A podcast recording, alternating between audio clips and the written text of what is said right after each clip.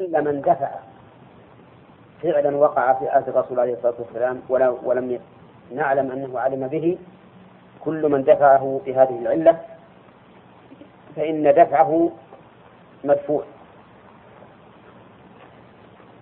وضربنا فيما سبق مثلا بقصة معاذ بن جبل حيث كان يصلي مع النبي عليه الصلاة والسلام صلاة الفريضة صلاة العشاء ويذهب إلى قومه فيصلي بهم تلك الصلاة، فهي له نافلة ولهم فريضة.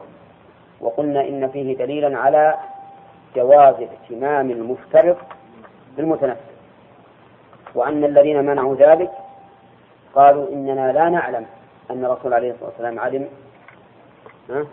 بفعل معاذ، وأجبنا عن ذلك بأن هذا بعيد، وبأنه لو فرض أنه لم يعلم فإن الله تعالى يعلم ذلك. ولهذا إذا وقع شيء لا يعلمه الرسول عليه الصلاة والسلام وهو مما لا يرضاه الله بينه بينه الله، ولا لا؟ وش الدليل على ذلك؟ أي نعم و... نعم ويستخفون من الناس ولا يستخفون من الله وهو معهم إذ يبيتون ما لا يرضى من القول كان الله بما يعملون محيطا. ويستفاد من الحديث أن المشروع للخطيب القيام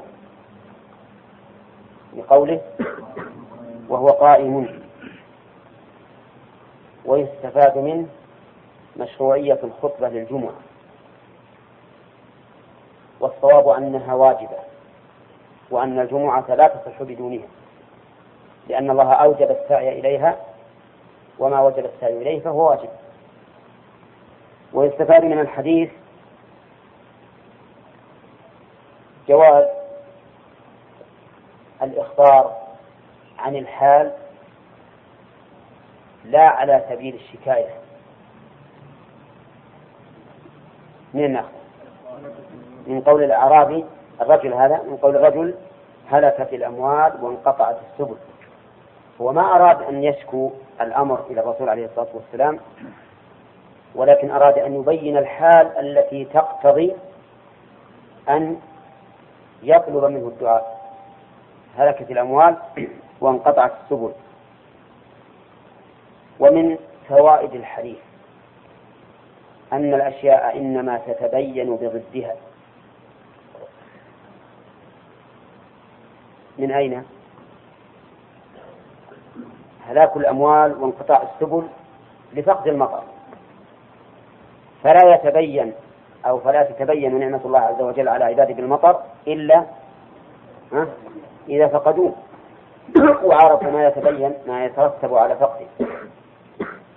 ومن فوائد الحديث إثبات الأسباب، إثبات الأسباب كيف ذلك؟ من قوله هلكت الأموال وانقطعت السبل، فإن سبب ذلك القحوط، وحوط المطر وإجداب الأرض.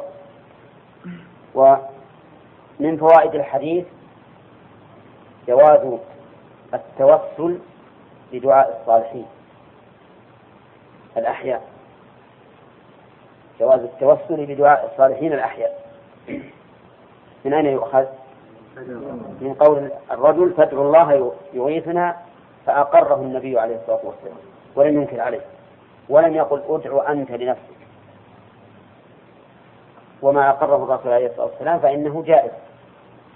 وعلى هذا فيجوز أن تطلب من رجل صالح أن يدعو لك، فإن قال قائل أليس في هذا تزكية بهذا المطلوب وتغرير به يدعوه إلى الإعجاب بنفسه؟ فالجواب أما التزكية فلا حرج علينا أن نزكي غيرنا إذا كان أهلا لذلك، وما الجرح والتعديل الذي يتكلم الناس عليه في المصطلح إلا من هذا النوع، وما طلب تزكية الشهود في المحاكمة إلا من هذا نعم من هذا النوع، وما الثناء على الميت الذي الذي وقع بحضرة النبي عليه الصلاة والسلام وأقره إلا من هذا النوع. والمنهي أن يزكي الإنسان نفسه، فلا تزكوا أنفسكم هو أعلم بمن اتقى.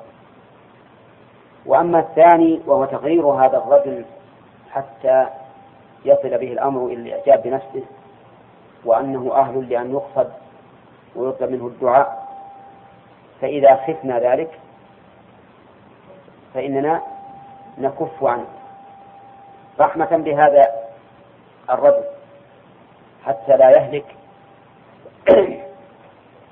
لأن رجلا امتدح رجلا بحضرة النبي عليه الصلاة والسلام فقال له قطعت عنق أو قال ظهر صاحبك، فإذا خيف من طلب الدعاء من هذا الرجل الصالح أن يغتر فإنه لا يطلب منه.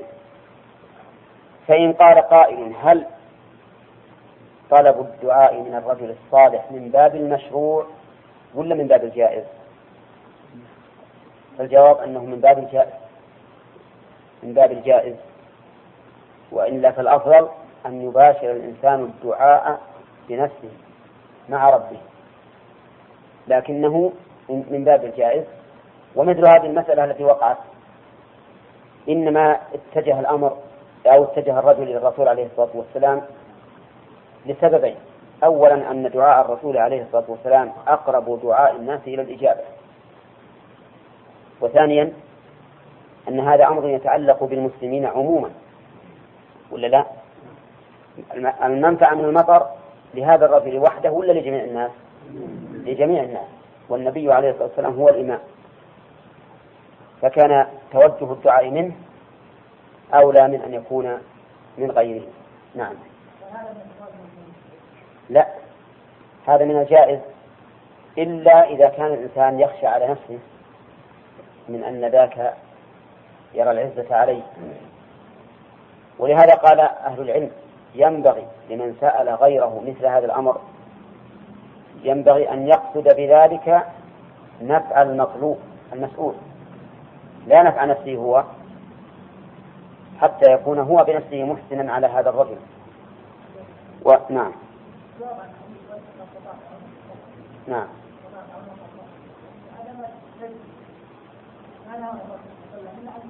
نعم، لا، الرسول عالم أن هذا الرجل لا يتحمل التسلية. نعم، لأنه بين، لأن ما كل أحد يقطع عنقه. أحسن عليه.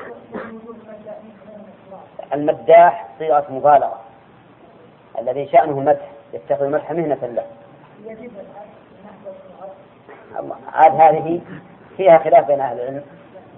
نعم، طيب، لا لا تخرجون بنا عن الموضوع حقيقة. كما رواية الحديث مشروعية رفع اليدين حال الدعاء لقوله فرفع يديه، ولكن الرسول عليه الصلاة والسلام لم يحفظ عنه أنه رفع يديه حال الخطبة إلا في دعاء الاستسقاء فقط. ولهذا أنكر الصحابة على بشر بن مروان حين جعل يدعو في خطبته ويرفع يديه، لكن في الاستسقاء ثبت الحديث عن الرسول عليه الصلاة والسلام أنه رفع يديه في حال الاستسقاء.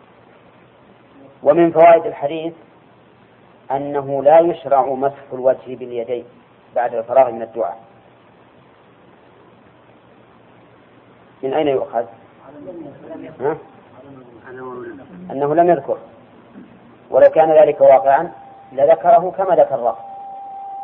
نعم، ولهذا اختلف العلماء هل يسن للداعي أن يمسح وجهه بيديه بعد فراغ من الدعاء أم لا؟ فقال بعض العلماء إنه يسن،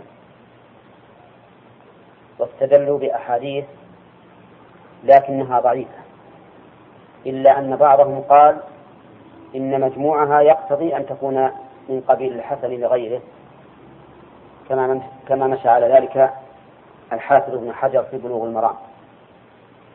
أما شيخ الإسلام رحمه الله فقال إنها أحاديث ضعيفة لا ينجبر بعضها ببعض، وعلى هذا فمسح الوجه باليدين بعد الدعاء بدعة.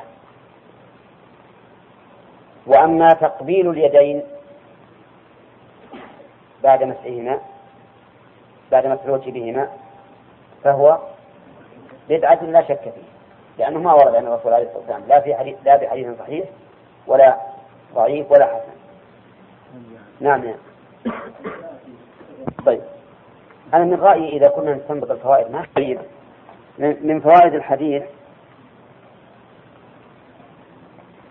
أنه لا يجب لا يجب البداءة بالحمد والصلاة والثناء عليه على الله الحمد لله والثناء عليه ولا الصلاة على النبي صلى الله عليه وسلم. من أين يؤخذ؟ ها؟ الرسول دعا بدون أي حمد وثناء، قال اللهم أغثه. فإن قال قائل إنه دعا في أثناء خطبة مبدوءة بالحمد والثناء، قلنا إن الحمد والثناء الذي في الخطبة ها؟ لم يكن من أجل الدعاء لم يكن من أجل الدعاء فلا يكون في ذلك دليل على وجوب البداء بالحمد والثناء. وأما قول الرسول عليه الصلاة والسلام في رجل دعا الله تعالى ولم يحمد الله ولم يثنى عليه قال عجل هذا فإنه من باب إيش؟ ترك المستحب لا ترك الواجب. ومن فوائد الحديث بيان قدرة الله عز وجل كيف حيث أنشأ ذلك السحاب في هذه المدة الوجيزة، نعم، وأمطر، وما نزل الرسول عليه الصلاة والسلام إلا والمطر يتحادر من لحيته رحمه الله. وفي هذا إثبات علم الله. كيف ذلك؟ كل صفة خلق فهي دالة على العلم والقدرة، كل صفة خلق فهي دالة على العلم والقدرة. ولهذا قال الله تعالى الله الذي خلق سبع سماوات ومن الأرض مثلهن يتنزل الأمر بينهن، قال لتعلموا أن الله على كل شيء قدير وأن الله قد أحاط بكل شيء علما. ولا يمكن خلق بدون قدرة عليه وبدون علم لتكوين ذلك الشيء. ومن فوائد الحديث إثبات سمع الله. كيف؟ أن الله تعالى استجاب دعاء الرسول لأنه سمعه، وكما قال إبراهيم عليه الصلاة والسلام إن ربي لسميع الدعاء. ومن فوائد الحديث أن ابن آدم لا يتحمل لا من العدم ولا من الوجود. كيف ذلك؟ أنه في هذا الأسبوع جاء يطلب المطر وفي الأسبوع الثاني جاء يطلب عدم المطر، نعم، مساك المطر. فهذا دليل على أن الإنسان ليس صبورا على كل شيء ولا يتحمل، فيكون هذا داخلا في قوله تعالى وخلق الإنسان ضعيفا، نعم. ومن فوائد الحديث أنه يجوز الدعاء برفع المطر لا على سبيل الإطلاق. من أين يؤخذ؟ من قوله حوالينا ولا علينا، ما دعا برفعه مطلقا حتى نقول إن هذا جائع والناس محتاجون إلى المطر، وإذا كان يضر ناحية فإنه ينفع ناحية أخرى. قال الله تعالى ولقد صرفناه بينهم ليتذكروا فأبى أكثر الناس إلا كفورا. نعم، في شيء بعد؟ نعم، غابت عني لأنها ما موجودة في هذا السياق الذي ذكر ابن حجر، لكن في صحيح البخاري أن الصحابة رضي الله عنهم رفعوا أيديهم مع النبي صلى الله عليه وسلم، فيستفاد منه أنه ترفع الأيدي في دعاء الاستسقاء للإمام الخطيب وللمستمعين الخطبة. نعم. ها؟ لا جالسون نعم. لم يجد العادة لإنزال المطر في هذا الوقت، أو نقول إن نزول المطر في هذا الوقت أيام الصيف ضعف أكثر، لأن الأرض الغالب ما تمس، ولكن الثمار نعم تفسد به تفسد به بالمطر، يعني ثمار النخيل والعنب يمكن تفسد بالمطر. على كل حال هذه محل توقف، ولكن الظاهر لي أن عموم قوله تعالى عمن يجيبهم مضطرا إلى أن الناس لو كان فيهم ضرورة إلى الدعاء في أيام الصيف لقلة الماء في الآبار، هذا يمكن، يعني قد يستسقون لا من أجل الزرع ولكن يستسقون من أجل قلة الماء في الآبار. والله عز وجل أخبر بأن هذا الماء النازل من المطر من السماء أنه هو الذي نشرب، أفرأيتم الماء الذي تشربون أأنتم أنزلتموه من المزن أم نحن المنزلون. وقال تعالى وأنزلنا من السماء ماء فأسقيناكموه وما أنتم له بخازنين. نعم إيه؟ نعم هو هذا من من مواضع الاستسقاء خطبة الجمعة، يدل على أن الرسول فيه فائدة، أن الرسول عليه الصلاة والسلام لا يعلم الغيب لا يعلم الغيب والدليل أنه ما علم أنها أن المال هلك والسبل انقطعت حتى جاء هذا وذكره. وقد يقال إن الرسول عليه الصلاة والسلام علم وأنه سيسأل في وقت آخر، والله أعلم، لكن الظاهر لنا أن هذا الرجل بلغ. نعم. أن عمر رضي الله عنه أن عمر رضي الله عنه كان إذا قحطوا استسقى بالعباس بن عبد المطلب وقال اللهم إنا كنا نستسقي إليك بنبينا فتسقينا وإنا نتوسل إليك بعم نبينا فأسقنا فيسقون. رواه البخاري. ها؟ إيش؟ اللهم إنا كنا نتوسل إليك بنبينا. الحديث البخاري قال كان كان عمر بن الخطاب إذا قحطوا استسقى بالعباس. قحطوا يعني امتنع المطر عنده، والقحط هو امتناع المطر، إذا قحطوا يعني امتنع المطر عنهم. استسقى بالعباس بن عبد المطلب، لأن العباس بن عبد المطلب أقرب الناس إلى رسول الله صلى الله عليه وسلم، لأنه عمه. علي بن أبي طالب أفضل من العباس لكنه ابن عمه، ولهذا كان يستسقي بالعباس، يقول اللهم إنا كنا نستسقي إليك بنبينا، يعني أننا نطلب السقي منك بواسطة النبي عليه الصلاة والسلام، بواسطة أي شيء، بواسطة دعائه لنا. هذا ما كانوا يفعلونه مع الرسول عليه الصلاة والسلام. ثم قال وإنا نتوسل إليك بعم نبينا، يعني نتوسل إليك التوسل الذي عدم بوفاة الرسول عليه الصلاة والسلام، وهو التوسل الموجود بحياة الرسول عليه الصلاة والسلام، والتوسل الموجود في حياته بماذا؟ بدعاء الرسول عليه الصلاة والسلام، كما فعل الرجل الذي دخل والنبي صلى الله عليه وسلم يخطب. وهذا من حسن صنيع ابن حجر رحمه الله أنه أتى بحديث عمر هذا بعد حديث أنس بن مالك ليبين أن الاستسقاء للرسول عليه الصلاة والسلام هو أن يطلب منه أن يدعو الله تعالى نعم في السقيا.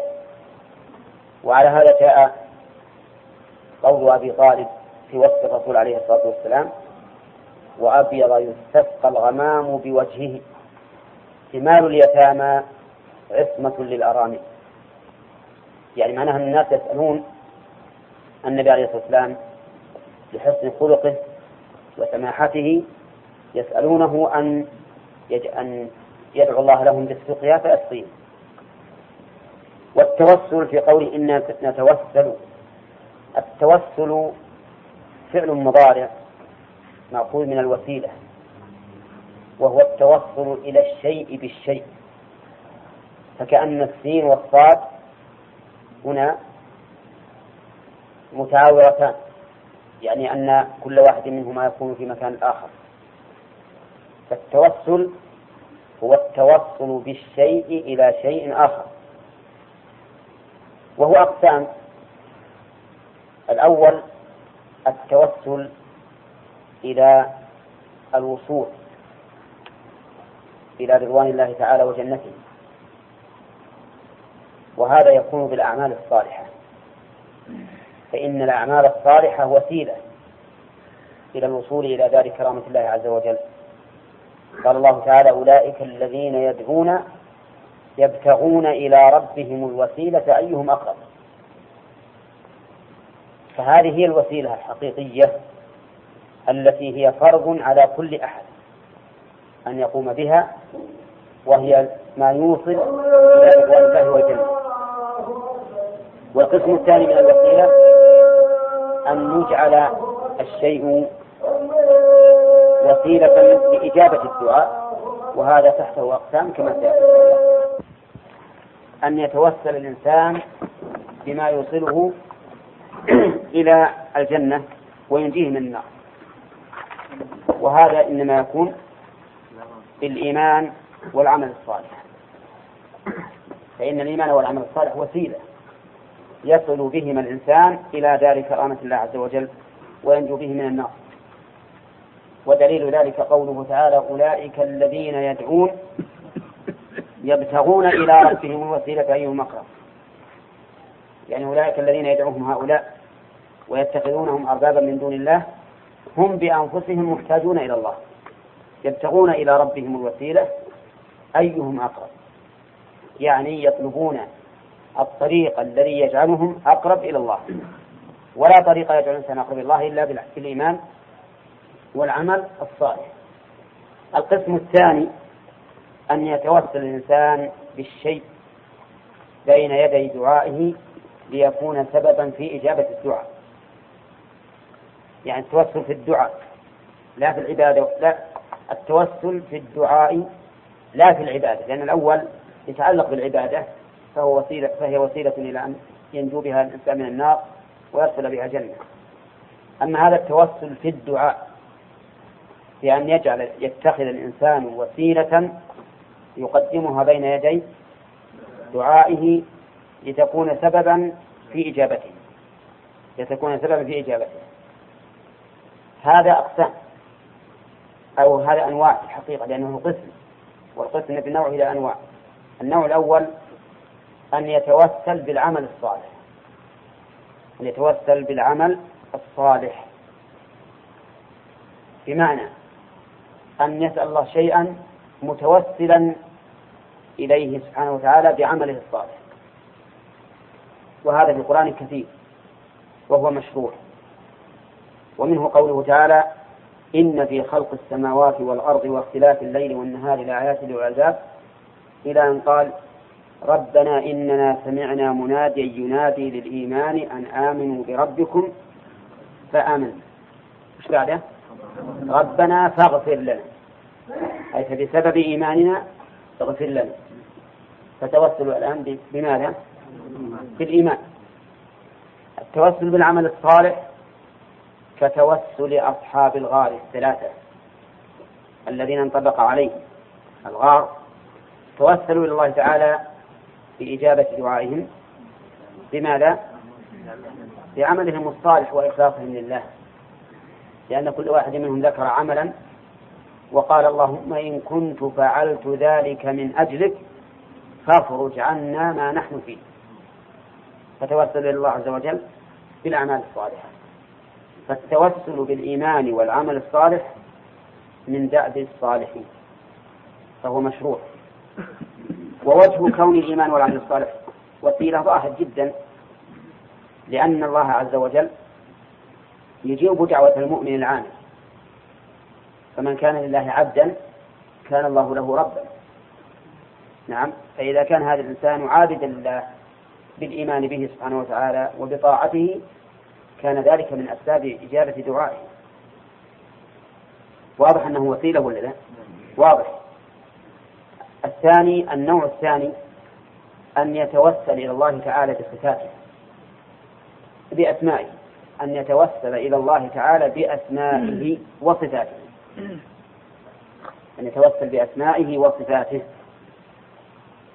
ومنه حديث ابن مسعود رضي الله عنه، الحديث المشهور عن النبي عليه الصلاة والسلام: أسألك بكل اسم هو لك سميت به نفسك أو أنزلته في كتابك أو علمته أحدا من خلقك أو استأثرت به في علم الغيب عندك.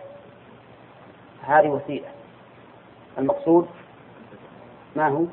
أن تجعل القرآن العظيم ربيع قلبي ونور صدري وجلاء حزني وذهاب همي وغمي.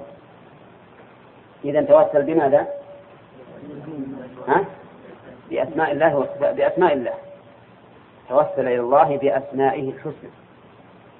فالتوسل الله تعالى بأسمائه سواء كان على سبيل العموم كما في قول أسألك بكل اسم هو لك، أو على سبيل الخصوص كما لو قلت اللهم يا غفور اغفر لي، فقد توسلت بهذا الاسم إلى ما يقتضيه من المغفرة، فقلت اللهم يا غفور اغفر لي، يا رحيم ارحمني، وما أشبه ذلك. فصار التوسل بالأسماء الحسنى له وجهان: الوجه الأول على سبيل العموم فيقول اللهم إني أسألك بأسمائك الحسنى أو بكل اسم هو لك كما في الحديث. والثاني يتوسل ها باسم خاص معين يناسب ما دعا به، مثل ما تقول اللهم يا غفور اغفر لي ويا رحيم ارحمني وما أشبه ذلك. طيب، ودليل هذا قوله تعالى: ولله الأسماء الحسنى فادعوه بها. فقد أمر الله عز وجل أن ندعوه بأسمائه، ومعنى ذلك أن نجعلها وسيلة لنا في دعائنا. التوسل بالصفات مثاله أو دليله: اللهم بعلمك الغيب وقدرتك على الخلق أحيني ما علمت الحياة خيرا وتوفني إذا علمت الوفاة خيرا. ما هي الوسيلة؟ صفة من صفات الله. ما هي؟ العلم والقدرة. اللهم بعلمك الغيب وقدرتك على الخلق أحيني ما علمت الحياة خيرا. وربما يستدل لذلك أيضا ويجعل مثالا في حديث لحديث الاستخارة: اللهم إني أستخيرك بعلمك وأستقدرك بقدرتك. يعني أستخيرك أسألك خير الأمرين بما تعلم فإنك تعلم ولا أعلم، وأستقدرك أسألك أن تقدر لي أو أن تقدرني عليك. وجهان. المهم التوسل بالأسماء والصفات مشروع ولا لا؟ مشروع. مشروع لأن الله تعالى أمر به ولأن النبي صلى الله عليه وسلم استعمله، فهو من سنته. النوع الثالث أن يتوسل إلى الله عز وجل بذكر حاله التي تستل... التي تستجلب الرحمة. أن يتوسل الداعي بذكر حاله التي تستجلب الرحمة. ومنه قوله تعالى عن موسى صلى الله عليه وسلم: ربي إني لما أنزلت إلي من خير فقير. نعم، ربي إني لما أنزلت إلي من خير فقير. أولا. طيب، ومنه قولنا لا حول ولا قوة إلا بالله، فإن هذا تبرع من الحول والقوة إلا بالله، فهو استعانة بالله عز وجل. ومنه قولك اللهم إني ظلمت نفسي ظلما كثيرا. ومنه قوله تعالى: لئن لم يغفر لنا ربنا ويرحمنا لنكونن من الخاسرين. المهم هذا النوع الثالث بذكر إيش؟ حال الداعي إيش؟ التي تستجلب الرحمة، لأن ذكر حال الداعي لا شك أنها تستجلب وتستعطف المسؤول. حتى يعطف ويرحم هذا السائل. ولهذا في قصة الثلاثة الأقرص والأقرع والأعمى ماذا قال الملك الملك لهما؟ إني فقير وابن سبيل قد انقطعت بي الحبال في سفر. هذه الأوصاف وش تستوجب؟ تستوجب أن نعطف عليه أن نعطف عليه ولهذا إذا قدم إليك إنسان بطاقة يا والله أنا فقير وصاحب عائلة ولا أستطيع أن أشتغل، وش المعنى؟ وش المراد يعني؟ المراد أنه يريد منك أن تعطيه. إذن الوسيلة هذه جائزة ولا لا؟ ها؟ جائزة. فيها دليل من القرآن ولا لا؟ ها؟ فيها من القرآن في قوله تعالى رب إني لما أنزلت إلي من خير فقير. ومن السنة ها؟ من السنة هذه من السنة أيضا، لأن الرسول قال لأبي بكر لما قال علمني جوعان أدعو به الصلاة قال قل اللهم إني ظلمت نفسي ظلما كثيرا. وإن كان الحديث هذا مشتمل على ذكر حال الداعي وحال المدعو والتوسل وتعالى بأسمائه وصفاته، لأن حديث أبي بكر جامع بين أنواع الثلاثة. طيب إذن التوسل إلى الله تعالى بذكر حال الداعي. الرابع أن يتوسل إلى الله عز وجل بدعاء أحد من عباد الله الصالحين، أن يتوسل إلى الله تعالى بدعاء أحد من عباد الله الصالحين. وش مثاله؟ كحديث الاستسقاء اللي معنا، فإن الصحابي الذي جاء للرسول عليه الصلاة والسلام قال يا رسول الله ادعو الله أن يغيثنا. أه؟ هذا توسل بدعاء الرسول عليه الصلاة والسلام بدعاء الصالحين. نعم. وكذلك قول عكاشة بن محصن ادعو الله أن يجعلنا منه فقال أنت منه. وأمثلة هذا كثيرة، التوسل بدعاء الصالحين. ومنه أيضا فعل عمر بن الخطاب رضي الله عنه، فإن عمر توسل بدعاء العباس بن عبد المطلب لقربه من الرسول عليه الصلاة والسلام وتعظيم الرسول صلى الله عليه وسلم له، فإن الرسول جعل جاء قد جعل العباس بمنزلة والد له عليه الصلاة والسلام، لأن العباس أكبر من الرسول بسنتين. نعم. إذن نقول التوسل بدعاء الصالحين هذا جائز لأن النبي عليه الصلاة والسلام أقره، ولكن هل هو مشروع أم لا؟ نعم هو من قسم الجائز، أما المشروع فليس بمشروع لأن فيه نوعا من التذلل للخلق. إذا قلت يا فلان ادعو الله لي هذا فيه شيء من الخضوع للخلق وسؤال الخلق، ولا ينبغي للإنسان أن يسأل أحدا من المخلوقين، لكنه الحمد لله لا بأس به لأن الإنسان قد يرى من نفسه أنه ليس أهلا ل... يعني لأن يدعو الله عز وجل في نفسه، يرى في نفسه تقصيرا فيخجل من الله عز وجل فيطلب من غيره من عباد الله الصالحين أن يدعو الله له. نقول هذا جائز ولا لا؟ هذا جائز لأن الرسول صلى الله عليه وسلم أقره. طيب ال... هذه أربعة أربعة معا.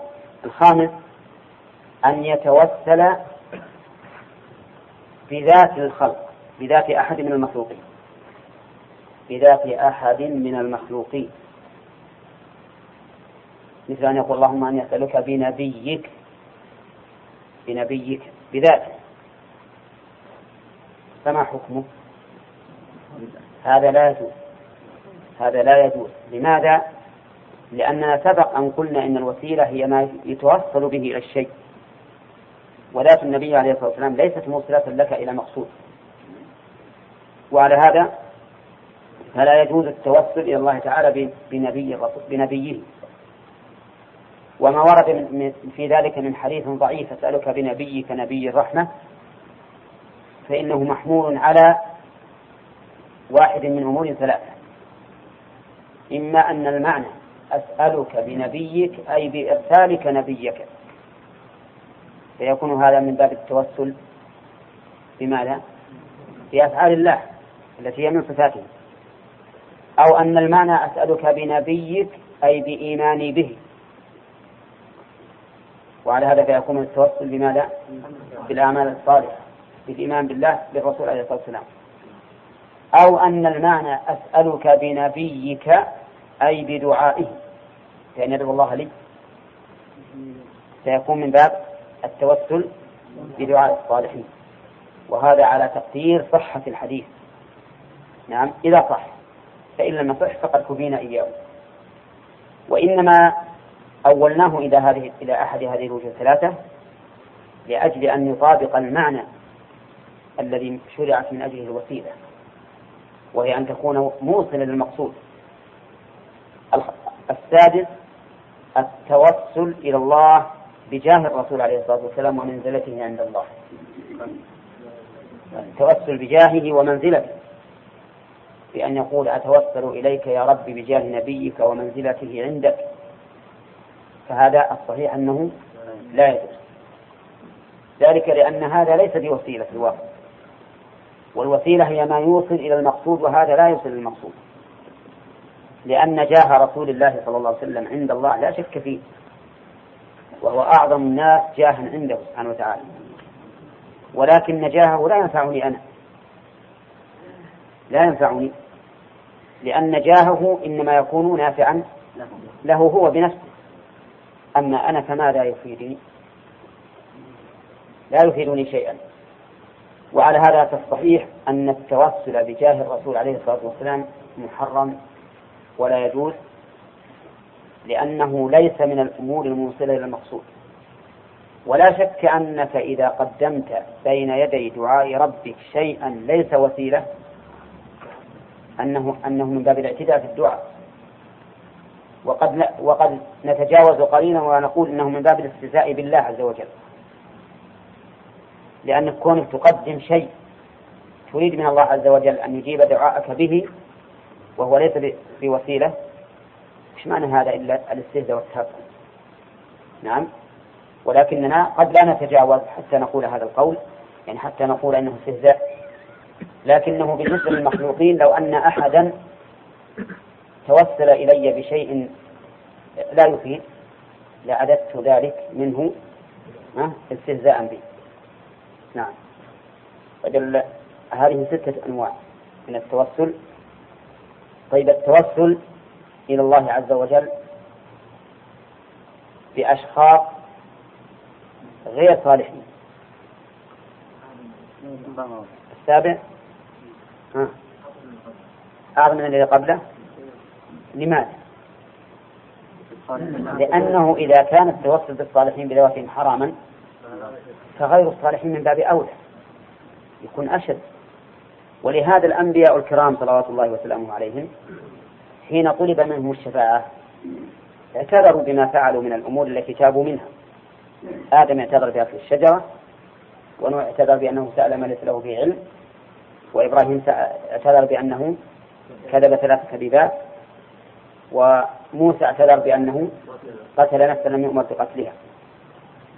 نعم، لأن لأن من لم يكن عابدا قانتا لله ليس أهلا للشفاعة، حتى لو طلبت أن يدعو لك وهو ليس من الصالحين فهذا غلط، لأنه ليس محلا لأن يكون مجاب الدعوة لكونه غير صالح. والله تعالى إنما يتقبل من المتقين، إنما يتقبل الله من المتقين، ولكن مع هذا قد يتقبل من غير من غير المتقين بحكمة يريده سبحانه وتعالى. والحاصل أن هذه الأنواع منها جائز ومنها ومنها ما هو ممنوع ومنها ما هو ممنوع وكل هذا بمقتضى الأدلة الشرعية. فإن قلت ما نوع التوسل في قوله صلى الله عليه وسلم اللهم صل على محمد وعلى آل محمد كما صليت على إبراهيم وعلى آل إبراهيم، لأن يعني هذا لا شك توسل كما صليت، ها توسل بماذا؟ بفعل الله عز وجل، فهو من التوسل بصفات الله. نعم، أفعاله من صفاته، لكن بس من أفعاله صفات غير ذاتية يسمونها صفات فعلية بخلاف الصفات الذاتية الدائمة التي لم يزل ولا يزل متصلا بها. وعلى هذا فتوسل عمر رضي الله عنه لو تمسك به متمسك وقال إن عمر يقول نتوسل إليك بنبينا وإن نتوسل إليك بعم نبينا فأسقنا فيسقط، ولا فيه أن أن العباس دعا. نعم قلنا الجواب على ذلك من وجهين: الأول أنه قد قد روي في غير البخاري أن العباس قام فدعا الله، نعم، وأن عمر قال قم يا عباس فادعوا الله فقام فدعا، هذا واحد. الوجه الثاني أن نقول في البخاري في رواية البخاري اللي معنا ما يدل على أن عمر رضي الله عنه أراد أن العباس يدعو الله. كيف؟ لأنه قال نتوسل إليك بنبينا، وقد علم أنهم لا يتوسلون بالنبي عليه الصلاة والسلام إلا بدعائه إلا بدعاء يسألونه أن يدعو الله، يكون توسل عمر بالعباس بدعاء العباس كما كانوا يتوسلون أه؟ بالنبي عليه الصلاة والسلام. فيكون الحديث الذي في البخاري فيه إشارة إلى أن التوسل بالعباس ليس بذاته ولكن بدعائه. طيب فإن قلت لماذا خص العباس مع أن في القوم من هو أفضل منه؟ أجبنا على ذلك كما سبق بأنه أقرب الناس إلى الرسول عليه الصلاة والسلام، وأنه عليه الصلاة والسلام كان يعظم العباس حتى كان له بمنزلة الوالد، فلهذا يرحمك الله استسقى به توسل به عمر رضي الله عنه. طيب نعم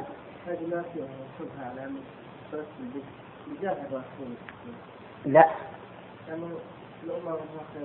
نعم لكن كيف من أين من الجاه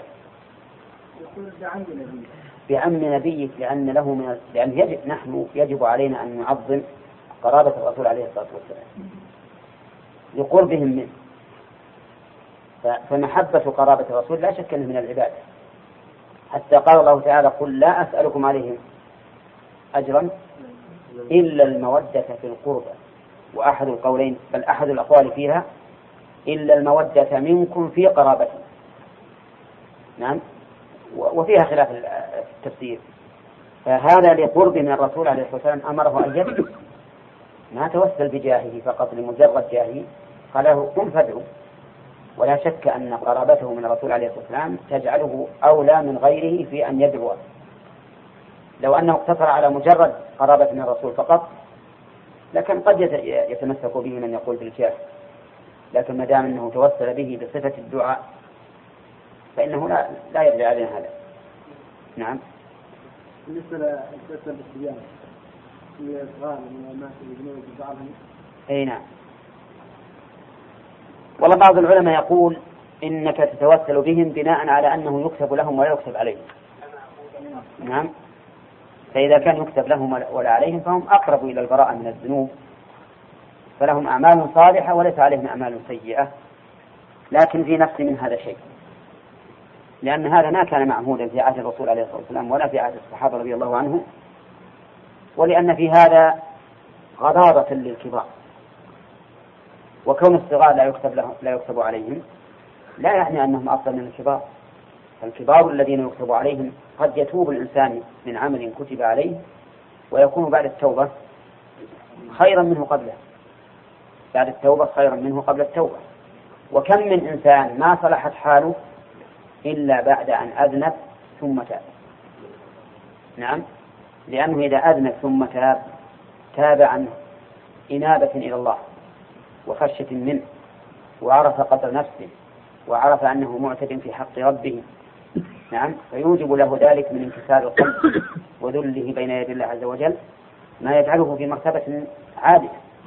نعم ولهذا قال الله عز وجل في آدم ثم اجتباه ربه فتاب عليه وهدى، ما ذكر ثم اجتباه إلا بعد أن عصى عصى ثم تاب. نعم ف... فدل هذا على أن الإنسان قد يذنب، وإذا تاب من الذنب قد تكون حاله بعد التوبة أكمل من حاله قبلها، وهذا شيء مشاهد. الإنسان إذا استمر على أنه مطيع لله فهو يبقى قلبه على ما هو عليه، وربما يغويه الشيطان فيحصل له العجب، نسأل الله السلامة. لكن إذا تاب إذا فعل ذنبا ثم فكر في نفسه ورأى تقصيره وعدوانه حصل له من الإنابة إلى الله عز وجل والرجوع إليه ما هو ظاهر. ولست أعني بالذنب أنه يروح فالفاحشة مثلا، لا، قد يذنب الإنسان مثلا يرى أنه أذنب لو تكلم في أرض أخيه مرة من المرات وهو ذنب بلا شك، نعم، أو لو قصر في واجب أمر بمعروف أو نهي عن منكر، أو لو قصر في واجب نصيحة لإخوانه، أو قصر وتعليم، أو قصر في كونه خبر بقلبه أن لا يحب لأخيه ما يحب له. وقد ذكرنا فيما سبق أن كونك لا تحب لأخيك ما تحب لنفسك معناها أنك تلبست بكبيرة من كبائر الذنوب، وأن عليك نعم نعم نعم كيف من عمر العباس كيف من عظم الله عز وجل يقدر الناس بحسب التقوى؟ نعم، هذا والله أعلم. مثل ما قلت إنه قال في في ظني رضي الله عنه أنه لو أقام علي بن أبي طالب وعنده عمه كأنه يرى أن في هذا شيء من القصور في حق هذا الرجل الكبير الذي يقدره الرسول عليه الصلاة والسلام. وعمر رضي الله عنه هذا من تواضعه من تواضعه وإلا لكان هو أفضل من عباس، لكن هو أفضل وأقرب إلى الإجابة، لكن من أجل تواضعه رضي الله عنه ورأى أن هذا الرجل الذي هو أكبر قرابة الرسول عليه الصلاة والسلام من المسلمين في ذلك الوقت رأى أن هذا حق. وعلى كل حال قد لا نحيط نحن الآن قد لا نحيط فيما عند عمر رضي الله عنه من الملاحظات في تلك الساعة، لأن حقيقة الأمر أن الوقائع لها ملابسات قد لا يدركها من, من, من لم يحضرها ولم يعرفها.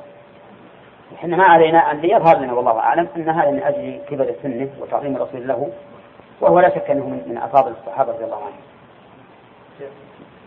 لو كان يعني يعني على أن الإنسان لو كان أفضل من بعض الصحابة يعني يمكن أن يكون لو نكون أفضل أو أحسن الموجودين. إيه. وش يعني مثلا يأتي شخص يطلب لأحد منهم قرابة الذي أمره. إيه يعني قصدك في بحثنا هذا نحن الآن نطالب من قال إنه من قرابة الرسول نطالبه بإثبات ذلك. قبل كل يدعي وصلا لليلة، نعم، نحن طالب قبل هذا دليل إنك من قرابة الرسول عليه الصلاة والسلام. ولهذا بعض الناس مساكين فقراء جدا جدا فقراء والله ما ناخذ الزكاة. يا جماعة قال حنا من بني هاشم ما تحل، من قال لكم من بني هاشم؟ تروحون تجوعون وتموتون من الجوع وتقول والله ما ناخذ الزكاة لأننا من بني هاشم. نعم، فالدعاوي هذه ما تحتاج إلى إلى إثبات. نحن بيننا وبين الرسول عليه الصلاة والسلام كم سنة؟ ألف وأربعمائة من هجرة وألف وأربعمائة وستة من هجرة الرسول عليه الصلاة والسلام. نعم، الإثبات بالتسلسل المعلوم بالتاريخ، التسلسل المعلوم بالتاريخ، والمؤرخون يعرفون هذا. وإذا رجعت إلى الفتح أظن في مناقب الأنبياء عرفت من الذي يصلح أن ينتسب إلى الرسول عليه الصلاة والسلام. ثم نقول أيضا قرابة الرسول صلى الله عليه وسلم في في عهد عمر كانوا على جانب عظيم من التقى مع مشاركتهم لغيرهم في في الصحبة يمتازون بالقرابة. نعم.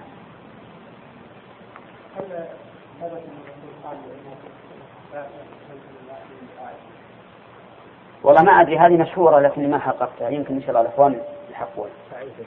نعم. إيه. الأخوان يقول إنه ضعيف، إن الحديث ضعيف. ها؟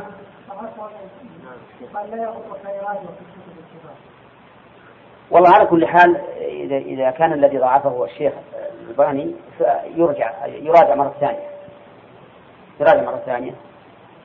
أنا قد مر عليه في كلام الشيخ الإسلام لكن ما ما أدري عن صحة الحديث. لو زوجته أحسن منه وأخشى وأخشى لله يمكن أقول دعين. نعم ما في مانع. طيب يا شيخ حتى توصل قناة مسلسل إلى الله عز وجل ومنه حديث أبي بكر اللهم إني ظلمت نفسي ظلما كثيرا هذا الحال ولا يغفر الذنوب إلا أنت صفة من صفات الله المغفرة فاغفر لي مغفرة من عندك وارحمني إنك أنت الغفور الرحيم الصفة الأسماء الأسماء إنك أنت الغفور الرحيم يتوسل بالأسماء والصفات وذكر الحال الدائم كذلك اللهم أنت ربي لا إله إلا أنت خلقتني وأنا عبدك خلقتني وأنا عبدك أي نعم اللهم أنت ربي لا إله إلا أنت خلقتني وأنا عبدك أي بأسماء الله والصفات هو ما ذكرنا.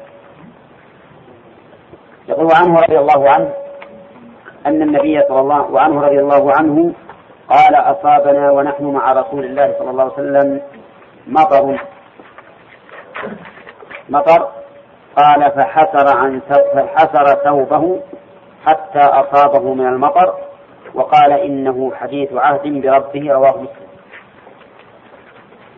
قول أصابنا ونحن مع رسول الله الجملة هذه حالية يعني والحال أننا مع رسول الله صلى الله عليه وسلم ومحلها النصب النصب على الحال. أين صاحبها؟ نا الفاعل. وقوله أصابنا مطر يعني نزل علينا فإما أن يكون من الإصابة وإما أن يكون من الصوب أي النزول وكلاهما صحيح بالنسبة للمطر. وقال فحسر ثوبه حسر يعني رفعه حتى أصابه من المطر ثم علل عليه الصلاة والسلام وقال إنه حديث عهد بربه يعني قريب عهد بالله عز وجل. لماذا؟ لأنه خلق الآن لما خلقه الآن فهو حديث عهد بربه. ولاحظ أن الرسول عليه الصلاة والسلام فعل ولم يأمر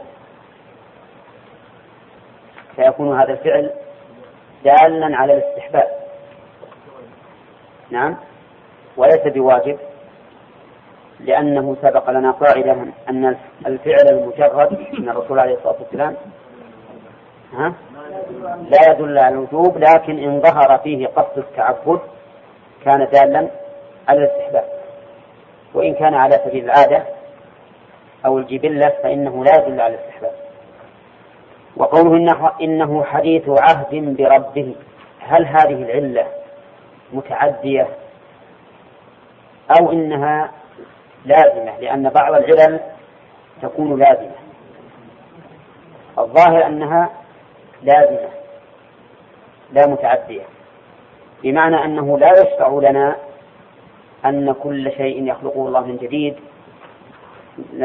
نمسه بأبشارنا نعم أقبلك من هذا. يعني لو أن الإنسان يقول إذا نبت الزرع أول ما ينبت هل يسن أني أحصر عن ثوبي وأمس هذا الزرع الأخضر مثلا؟ لا لأن يعني هذا ما هو من عهد الرسول ما كان الرسول يفعله فتكون هذه العلة قاصرة على معلولها لا تتعدى بغيره. ودليل ذلك التتبع بأن الرسول صلى الله عليه وسلم ما كان يفعل هذا. وقول حديث عهد بربه يستفاد منه فائدة في أصول الدين وهو تجدد فعل الله عز وجل تجدد فعل الله وأن الله عز وجل يفعل ما يشاء. والفعل هنا المتجدد بالنسبة إلى المفعول بالنسبة إلى المفعول يعني خلقه لهذا الشيء الجديد غير خلقه لهذا الشيء القديم. أما أصل أما أصل الصفة وهي الخلق فهي قديمة لازمة لله عز وجل لم يزل ولا يزال خلاقا، لكن لا شك أنه يخلق الولد بعد خلق أبيه، أليس كذلك؟ ويأتي الليل بعد النهار والنهار بعد الليلة السابقة، وكل ذلك مخلوق يتجدد فيستفاد منه قيام الأفعال الاختيارية بالله عز وجل، قيام الأفعال الاختيارية بالله. وهذا هو الذي عليه أهل السنة والجماعة، وإن كان الأشاعرة وكثير من المتكلمين ينكرون هذا ويقولون إنه لا يمكن أن تقوم بالله أفعال اختيارية. لماذا؟ قالوا لأن الفعل الحادث لا يقوم إلا بحادث، والله عز وجل ليس بحادث، فهو الأول الذي ليس قبله شيء. ولا ريب أن هذا التعليل، لا أقول إنه عليل، لكني أقول إنه ميت. كيف ننكر ما جاء في الكتاب والسنة من ثبوت الأفعال الاختيارية الكثيرة التي أثبتها الله لنفسه والتي جاء عبر عنها بقوله إن ربك فعال لما يريد، فعال صيغة مبالغة، نعم أو نسبة، فعال لما يريد من أجل حجة ضعيفة. من يقول إن الفعل الحادث لا يقوم إلا بمحدث أو إلا بحادث؟ هذه قاعدة يبطلها العقل والشرع. بل إن القديم المتصف بالصفات الكاملة أولى أن يكون قادرا على الفعل متى شاء. هم عندهم أن الله لا يفعل فعلا اختياريا أبدا، ولهذا يقولون إن الله ما يتكلم بكلام يسمع، وإنما كلامه هو المعنى القائم بالنفس كالعلم والقدرة، والكلام المسموع هذا شيء مخلوق خلقه الله. وهم مع ذلك يقولون إنها لا تقوم بها الأفعال الاختيارية، نعم. ولهذا الأشاعرة لا يثبتون الله صفة الخلق، وإن كان الماتريدية يثبتونها لكنهم لا يثبتونها، يحملون كل ما جاء عن صفة الخلق على معنى الإرادة. فالحاصل أن في هذا الحديث دليل على إيش؟ على تجدد فعل الله عز وجل، لكنه باعتبار إيش؟ المفعول. ففعله لهذا الشيء غير فعله للشيء الذي سبقه. أما من حيث أصل الفعل وجنس الفعل فإنه قديم أزلي أبدي، فإن الله لم يزل ولا يزال سبحانه وتعالى خلاقا. وطيب قوله حفر عن ثوبه، من فوق ولا من تحت ولا ما حد؟ يحتمل أنه من فوق ويحتمل أنه من أسفل، نعم، ولكن أيهما أولى؟ الظاهر من فوق أحسن. يعني مثلا إذا كان عليه رداء يعني يفتح الرداء حتى يصيب أكتافه وظهره، إذا كان عليه غصرة مثل الطاقية، نعم، يكشف الغصرة والطاقية حتى يصيب رأسه. ها؟ أي نعم، لكن لكن يلزم من حملنا إياه على الأسفل أنه إذا حصل الثوب لابد أن يقدم رجله حتى يصيبها المطر، لأنه إذا قا... إذا لم يقدم رجله وهو واقف منتصب ما أصابه المطر إلا إذا كان فيه ريح تضرب المطر حتى يرتد، فيحمل على أنه أعلى. نعم. نعم. لا ما ما يقول هكذا إلا إذا كان حوله من قد يشكل عليه السبب فيبينه. وبهذا دليل على إثبات ربوبية الله عز وجل لكل شيء، للجماد والناطق، لقول حديث عهد بربه، والله تعالى رب كل شيء. كل شيء في الكون فإن الله تعالى ربه ومالكه، بل كل شيء فإنه يسبح الله. قال الله تعالى تسبح له السماوات السبع والأرض ومن فيهن وإن من شيء إلا يسبح بحمده، نعم، ألم ترى أن الله يسبح له من في السماوات ومن في الأرض، ها؟ والطير صافات أن في السماوات والأرض والأرض والطير صافات كل قد علم صلاته وتسبيحه. علم صلاته وتسبيحه بأي وسيلة؟ بتعليم الله له. كل شيء من الحيوانات هذه يعرف كيف يسبح الله وكيف يعبد الله. كل قد علم صلاته وتسبيحه مما علمه الله. ويحتمل أن معنى الآية كل قد علم الله صلاته وتسبيحه، فالآية صالحة لهذا ولهذا. وقد قال الله تعالى عن موسى عليه الصلاة والسلام ربنا الذي أعطى كل شيء خلقه ثم هدى، فهدى كل مخلوق لما خلق له، لا من الأكل والشرب ولا من من عبادة الله عز وجل وتسبيحه. وعن الحيوان الطاهر والنجس كله، نعم كل شيء. نعم. ويقول هذا بدون تعليم، هذا يعرف ماذا يقول. كيف؟ ربنا الذي أعطى كل شيء خلقه ثم هداه بالفعل. أي هداه هداية علمية. لكن فطرية. إذا كان إذا ربما طيب. نعم. أي. تحتاج مثلا إلى عادة تربية أبنائها. نعم. لكن من الذي من الذي علمها ذلك؟ هنا ما هو هي اللي مثلا بعضها علم بعض، هذا ما لا نستطيع أن نجزم به. لا. نحن لا نفقه، لكن هي بعضها مع بعض تبقى تسبيح بعضها مع بعض. نعم. لو كان المراد علم نفس وما يفعل كلا، لو كان المراد نفس بس فعل نفس كل قد علم الله صلاة وتسبيحه. فكان أول ما تكون أبدا أبدا كل مبتدأ، كل من هذه قد علم صلاته ما تكون كل مبتدأ ولا أصلح النص. حتى النص على المعنى الأول ما أصلح. يمكن هذا هذا يقول حديث عهد بربه، لا يقصد الرسول عليه الصلاة والسلام من هذا أن يتبرك بالمطر، وإن كان المطر مباركا كما قال الله عز وجل، لكن قصده لما كان حديث عهد بالمحبوب أحب النبي عليه الصلاة والسلام أن يمسه. وهذا كما تقتضيه الفطرة، كل إنسان قريب عهد بمن تحب فإنك تحب أن تتصل به، فهذا وجه كونه عليه الصلاة والسلام فعل هذا وعلم. نعم. الأفعال الصراحة الأفعال السيارية تستخدم تجدد السيارية بأن تسلسل الحوادث المصطلح يعني لا فرق بينها، لأن لأن تسلسل الحوادث بفعل الله عز وجل. نعم.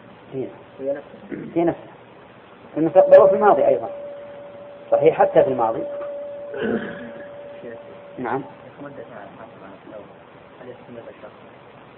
لا لا إذا أصابه فقط، لأن يعني قول حتى أصابه من المطر نقل بقية مستمرا. وإذا كان في الداخل يخرج المطر؟ إيه نعم، الفقهاء يقول يخرج إذا كان مثلا تحت السقف يخرج ويحصل عنه. هذا في عائشة رضي الله عنها أن النبي صلى الله عليه وسلم كان إذا رأى المطر قال اللهم صيبا نافعا أخرجاه. كان إذا رأى المطر قال اللهم صيبا نافعا، ولكنه ظاهر حديث عائشة هذا أنه لا يحصر عن توبه، فيكون يقاله مرة ويدعه مرة. وقولها اللهم صيبا صيبا هذه على وزن ميزان الصرف، ها على وزن فيعل، هنا على وزن فيعل، لأنه من صاب يصوب إذا نزل. نعم. فيكون اللهم اجعله طيبا يعني نازلا. وقوله نافعا هذا هو المقصود بالدعاء، يعني كونه طيبا قد وقع، لكن المهم أن يكون نافعا، هذا هو محط الدعاء اللهم طيبا نافعا. وطيبا ما محله من الإعراب؟ مفعول لفعل محذوف، مفعول ثاني لفعل محذوف، تقدير اللهم اجعله طيبا نافعا. وعلى هذا يقول ابن مالك وحذف ما يعلم جاء، هذا من الذي يعلم.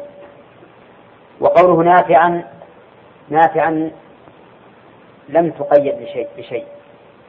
يكون نافعا للبهائم ونافعا للناس ونافعا للأرض لإخراج النبات منها، ولا لا؟ طيب، لنحيي به بلدة ميتا، شبه النفس، لنحيي به بلدة ميتا، هذا ينفع إيش؟ الأرض. ونسقيه مما خلقنا أنعاما، هذا ينفع الأنعام. وأناسيا كثيرا، هذا ينفع الناس. واضح؟ وإنما قال الرسول عليه الصلاة والسلام ذلك أو دعا الله بذلك لأنه إذا لم يكن نافعا فإنه وجوده كعدمه، ولهذا ثبت في صحيح مسلم أن الرسول عليه الصلاة والسلام قال: ليست السنة ألا تمطر.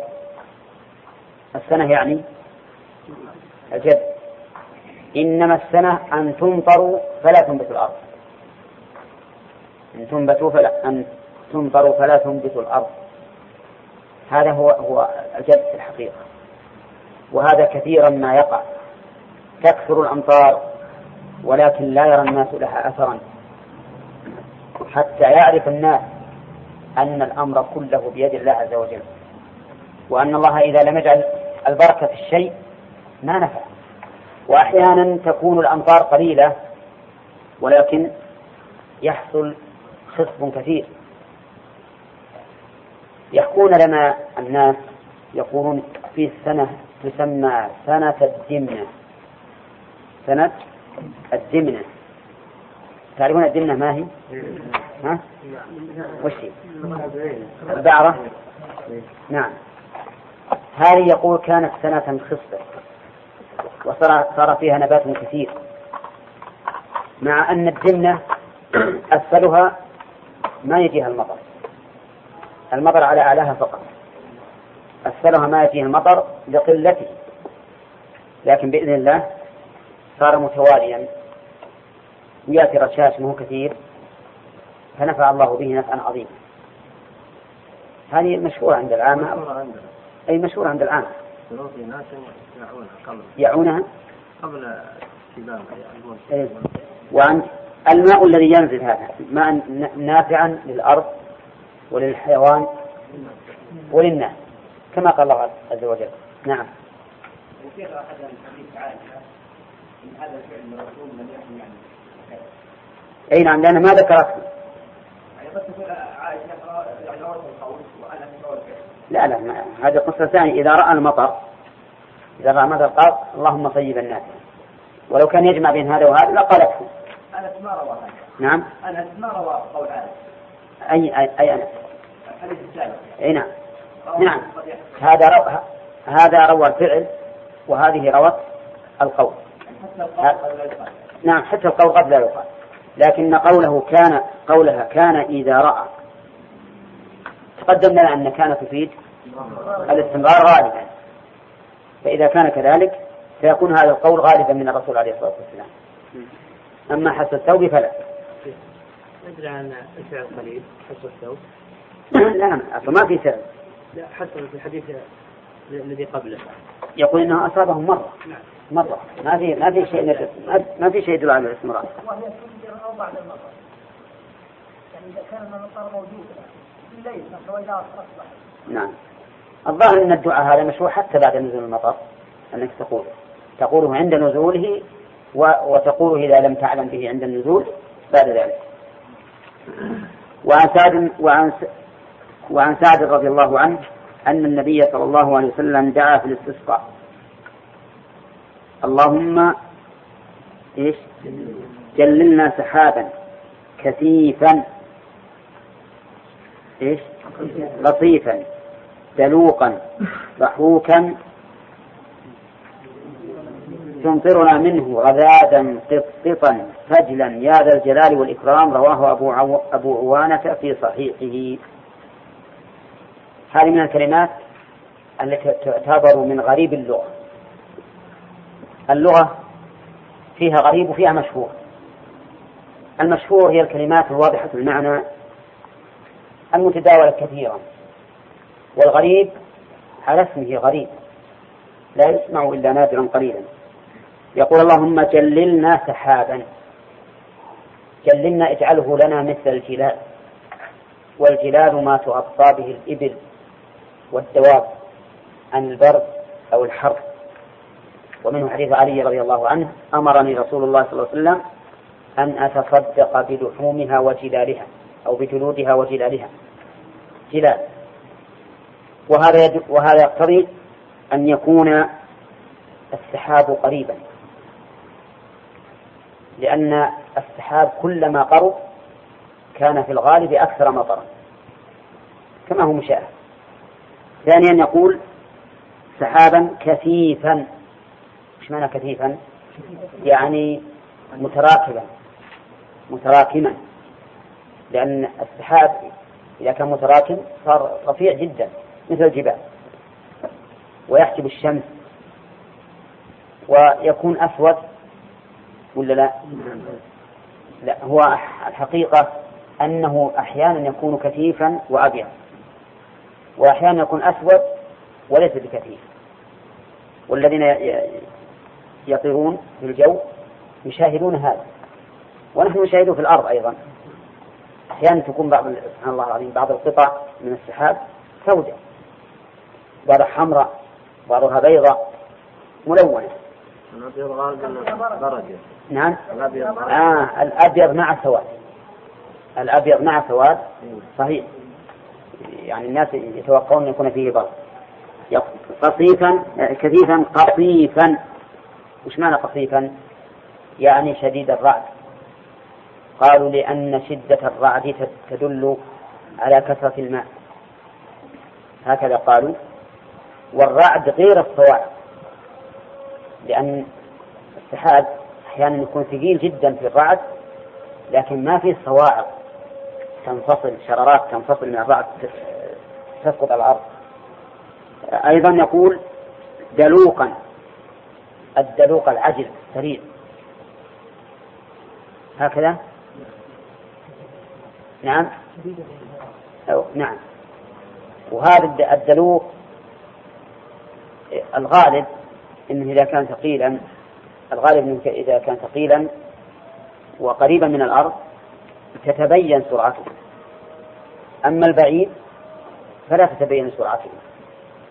وكذلك يمكن أن نقول دلوقا أي سريع الإمطار بحيث يكون المطر.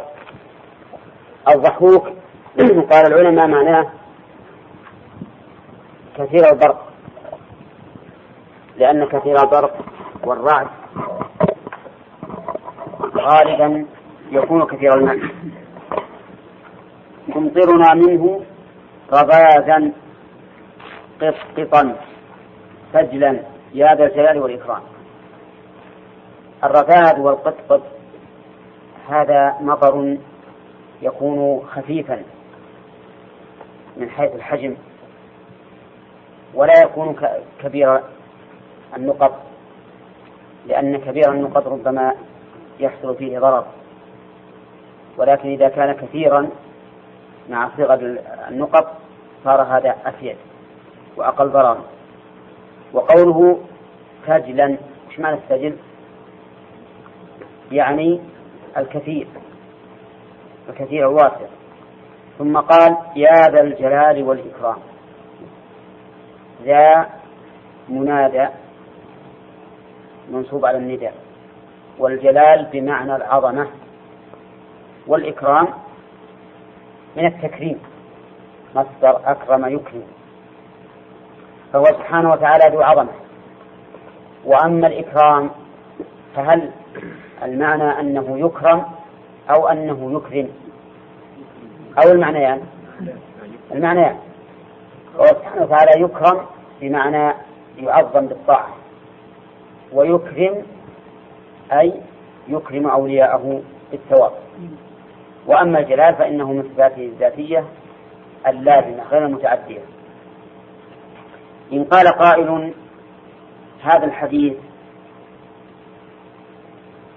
لماذا كرر الرسول عليه الصلاة والسلام فيه هذه الكلمات؟ فالجواب أن يقال إذا صح الحديث فإنه قد سبق لنا أن مقام الدعاء ينبغي فيه البسط والتفصيل، وذكرنا أن لهذا شواهد منها اللهم اغفر لي ذنبي كله دقه وجله سره وعلانيته وأوله وآخره، اللهم اغفر لي ما قدمت وما أخرت وما أسررت وما أعلنت وما أشبه ذلك، لأن مقام الدعاء ينبغي فيه التفصيل من أجل أن يستحضر الإنسان كل مطلوبه إن كان طلبا وكل مرهوبه إن كان هربا، ولأن مقام الدعاء مناجاة لله عز وجل، وكلما طالت المناجاة مع الحبيب صار ذلك أدل على المحبة. ثالثا ولأن الدعاء مقام ذل وافتقار إلى الله عز وجل، وكلما كررت الذل والافتقار لله صار ذلك أبلغ في العبادة. فهذه وجوه ثلاثة كلها في بيان الحكمة من تكرار الدعاء وتفصيله. وقوله يا ذا الجلال والإكرام هذا من باب التوسل، بماذا؟ بأسمائه وصفاته، بأسماء الله وصفاته. وعن أبي هريرة رضي الله عنه أن رسول الله صلى الله عليه وسلم قال خرج سليمان عليه السلام يستسقي فرأى نملة مستلقية على ظهرها رافعة قوائمها إلى السماء تقول اللهم إنا خلق من خلقك ليس بنا غنى عن سقياك، فقال ارجعوا فقد سقيتم بدعوة غيركم، رواه أحمد وصححه الحاكم. هذا فيه آيات من آيات الله. فوائد الأول أكثر ما فيه مشروعية التوسل بأسماء الله وصفاته، ومشروعية البسط في الدعاء والتفصيل لهذه الفوائد الثلاثة التي ذكرناها. نعم. قوله هذا الجلال هذا من أسماء المضافة. قال وعن أبي هريرة رضي الله عنه أن رسول الله صلى الله عليه وسلم قال إلى آخر. خرج سليمان سليمان من داود أحد أنبياء بني إسرائيل أحد أنبياء بني إسرائيل هل هو قبل موسى ولا بعده؟ ها؟ قبل موسى. أنت انتظر بعد. طيب من الذي يقول بعد؟ ما حجته؟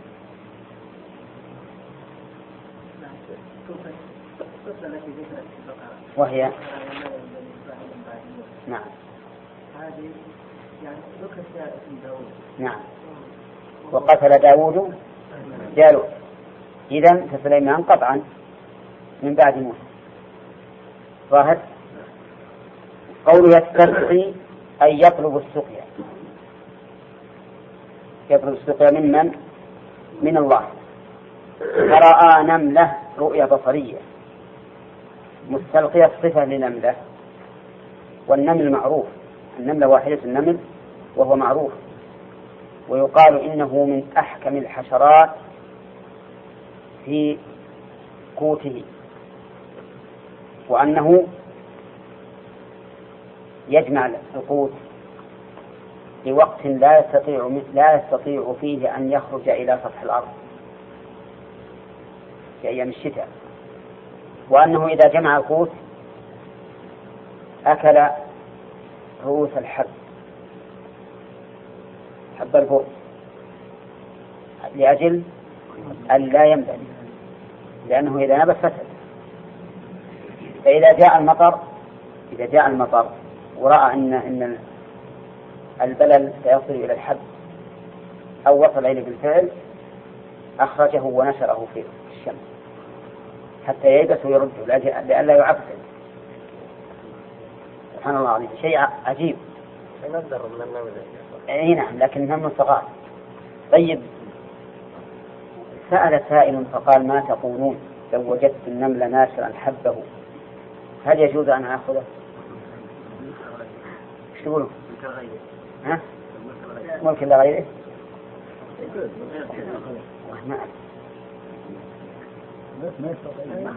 ها؟ يمسخ الإنسان لكن تأخذ قوته وتخليه يموت من الجوع. نعم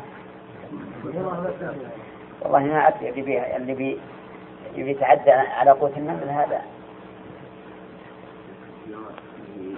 هي. نعم على كل حال مثل ما أشار إليه غانم هي الحقيقة لها لها قوت آخر يمكن تأخذ من من الشجر وأوراقه وما أشبه ذلك.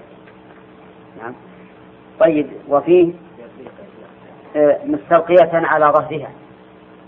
لماذا هي مستلقية على ظهرها؟ بين قال رافعة قوائمها إلى السماء لأنها تعلم أن الله في السماء فهي رافعة قوائمها إلى السماء تقول اللهم إنا خلق من خلق سبحان الله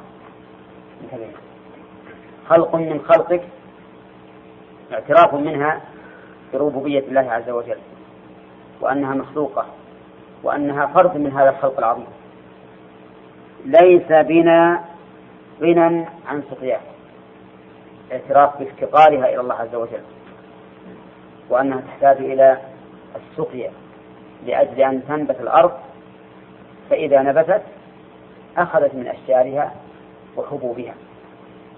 فقال سليمان عليه الصلاة والسلام ارجعوا فقد سقيتم بدعوة غيركم. يقول لأصحابه الذين معه ما المراد بالغير؟ دعوة هذه النملة والباء هنا للسببية أي سقيتم بسبب دعوة غيركم. فاستفاد من هذا الحديث عدة فوائد. أولا ثبوت رسالة الرسول عليه الصلاة والسلام ووجه ذلك أن النبي صلى الله عليه وسلم لم يكن يقرأ ولا يكتب حتى يمكن أن نقول إن إنه تلقى ذلك من بني إسرائيل ومثل هذا لا يصل, لا يصل إليه الخبر إلا عن طريق الوحي. ومنها أن الدعاء لطلب السقيا كان معروفا في الشرائع السابقة بقوله خرج يستسقي ولكن لا يلزم أن يكون على صفة الصلاة في شريعة النبي صلى الله عليه وسلم. المهم أنهم يخرجون خارج البلد يستسقون. ومنها أن البهائم تعرف خالقها لأن هذه النملة كانت مستلقية رافعة قائمة إلى السماء. ومنها إثبات علو الله سبحانه وتعالى في ذاته من أين؟ من قوله رافعة قوائمها إلى السماء. شوف الآن الحشرات توقد بأن الله تعالى في السماء وبعض بني آدم ينكرون أن الله في السماء نسأل الله العافية. والذين أنكروا علو الله انقسموا إلى قسمين. قسم قالوا إن الله سبحانه وتعالى بذاته في كل مكان كل مكان من الأرض الله فيه بر بحر جو أماكن معظمة أماكن ممتهنة أماكن نظيفة أماكن قذرة فالله عز وجل بذاته في هذه الأماكن نسأل الله العافية. وهذا لا شك أنه قول باطل كما سبق لنا بيانه وحتى العقل لا يقبله لأنه يلزم منه إما التعدد أو التجزؤ إما أن يكون الله متعددا يكون في كل مكان أو متجزئا في كل مكان. نعم وهذا لا شك أنه باطل ولا يمكن أن يتصوره العقل. والطائفة الثانية التي ظلت في العلو قالت إنه لا يجوز أن نقول إن الله تعالى في العلو بل, و... بل, نق... بل يجب أن نعتقد بأن الله تعالى ليس فوق العالم ولا تحت العالم ولا في العالم ولا يمين ولا شمال ولا متصل بالعالم ولا منفصل عن العالم. لا متصل ولا منفصل ولا في العالم ولا العالم فيه، ولا يمين العالم ولا شمال العالم، ولا فوق العالم ولا تحت العالم. نعم يمكن هذا؟ ها؟ ما يمكن إلا أن يكون معدوما. ولهذا قال بعض العلماء لو قيل لنا صفوا الله بالعدم ما وجدنا أدق من هذا الوصف، لأنها إذا قلتها مثل هذه الأوصاف السلبية، إذا قلتها في الله عز وجل وأن هذا هو الواجب علينا نحو ربنا، فمعنى ذلك أنه يجب أن نقول لا رب، أليس كذلك؟ هذا هو الحقيقة. وأما أهل السنة والجماعة الذين مشوا على طريقة السلف وعلى ما يقتضيه النص والعقل والفطرة فأجمعوا على أن الله تعالى بذاته فوق كل شيء، بذاته فوق كل شيء، وأنه عز وجل لا يحصره مكان، فما فوق العالم عدم، ما فوق العالم عدم، والله سبحانه وتعالى في ذلك الفوق. وحينئذ لا, لا, لا يكون في اعتقادنا هذا أي تنقص لله عز وجل.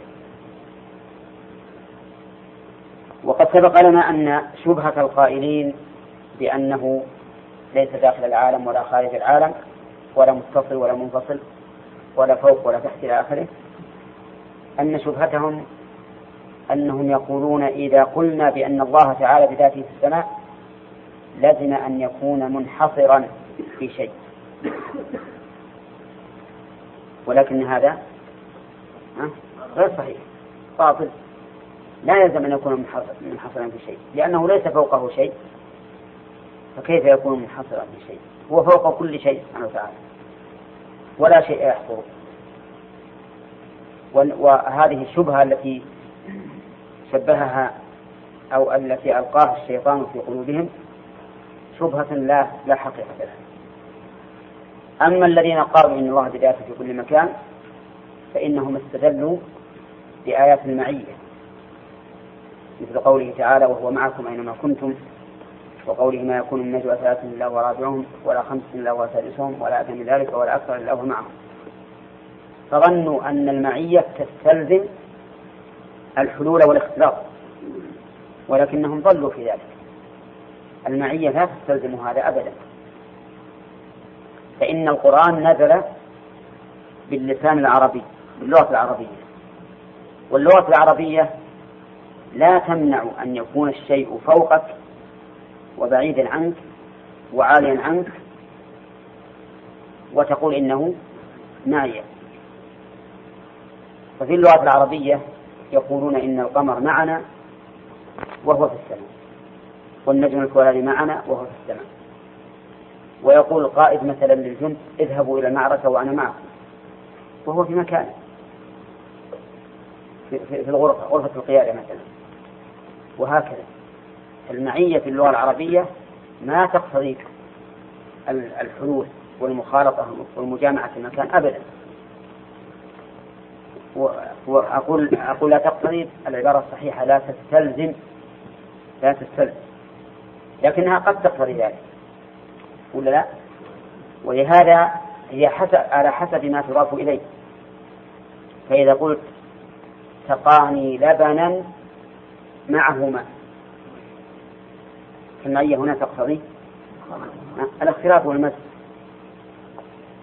كما قال الشاعر ما أدري يمدح من أضافوه أو يذمه، حتى إذا جن الظلام واختلط جاءوا بمذق هل رأيت الذئب قط. هل يمدحهم ولا يذمهم؟ ها؟ يقول ما جابوا اللي بدل النهار يخافوا النشوف. ها؟ لما جن الظلام جاءوا بهذا المذق، يعني باللبن المخلوط. نعم اللي صار لونه مثل لون الذئب بعد شبه بشيء مكروه، جاءوا بمذق هل رأيت الذئب قط. إذن هذا تقتضي الامتزاج. وإذا قلت آه معي كتابي مثلا، حضرت إلى الدرس ومعي كتابي، فهذا مصاحبة في المكان ولا لا؟ طيب وإذا قلت فلانة مع فلان هذه قد يكون مع قد تكون معه في المكان وقد تكون في البيت وهو في السوق لكنها زوجته. واضح؟ فتبين أن المعية يختلف معناها ومقتضياته ومستلزماته بحسب ما تضاف إليه. فأنتم أيها الحلولية أنتم أخطأتم في قولكم إن المعية تستلزم المشاركة في المكان، لأن كلما أوردنا أمثلة أو كلما تأملنا في اللغة العربية وجدنا أمثلة كثيرة لا تستلزم ذلك. إذن فما هو الذي يجب على المؤمن اعتقاده بالنسبة لعلو الله عز وجل؟ الواجب أن يعتقد بأن الله تعالى عال في ذاته كما هو عال في صفاته. ولهذا نقول إن العلو ينقسم إلى قسمين: علو الذات وعلو الصفات، وكله ثابت لله عز وجل. من فوائد الحديث من فوائد الحديث أن أن الحشرات تتكلم تتكلم تقول تقول اللهم إلى آخره، ولكن كلامها كما قال الله عز وجل ولكن لا تفقهون تسبيحا. ما هو مفهوم إلا أن الله تعالى قد يفهمه من شاء من عباده. سليمان عليه الصلاة والسلام يقول علمنا منطق الطير وأوتينا من كل شيء. نعم، منطق الطير قال العلماء لأن الطير من أصعب ما يكون فهم لغته،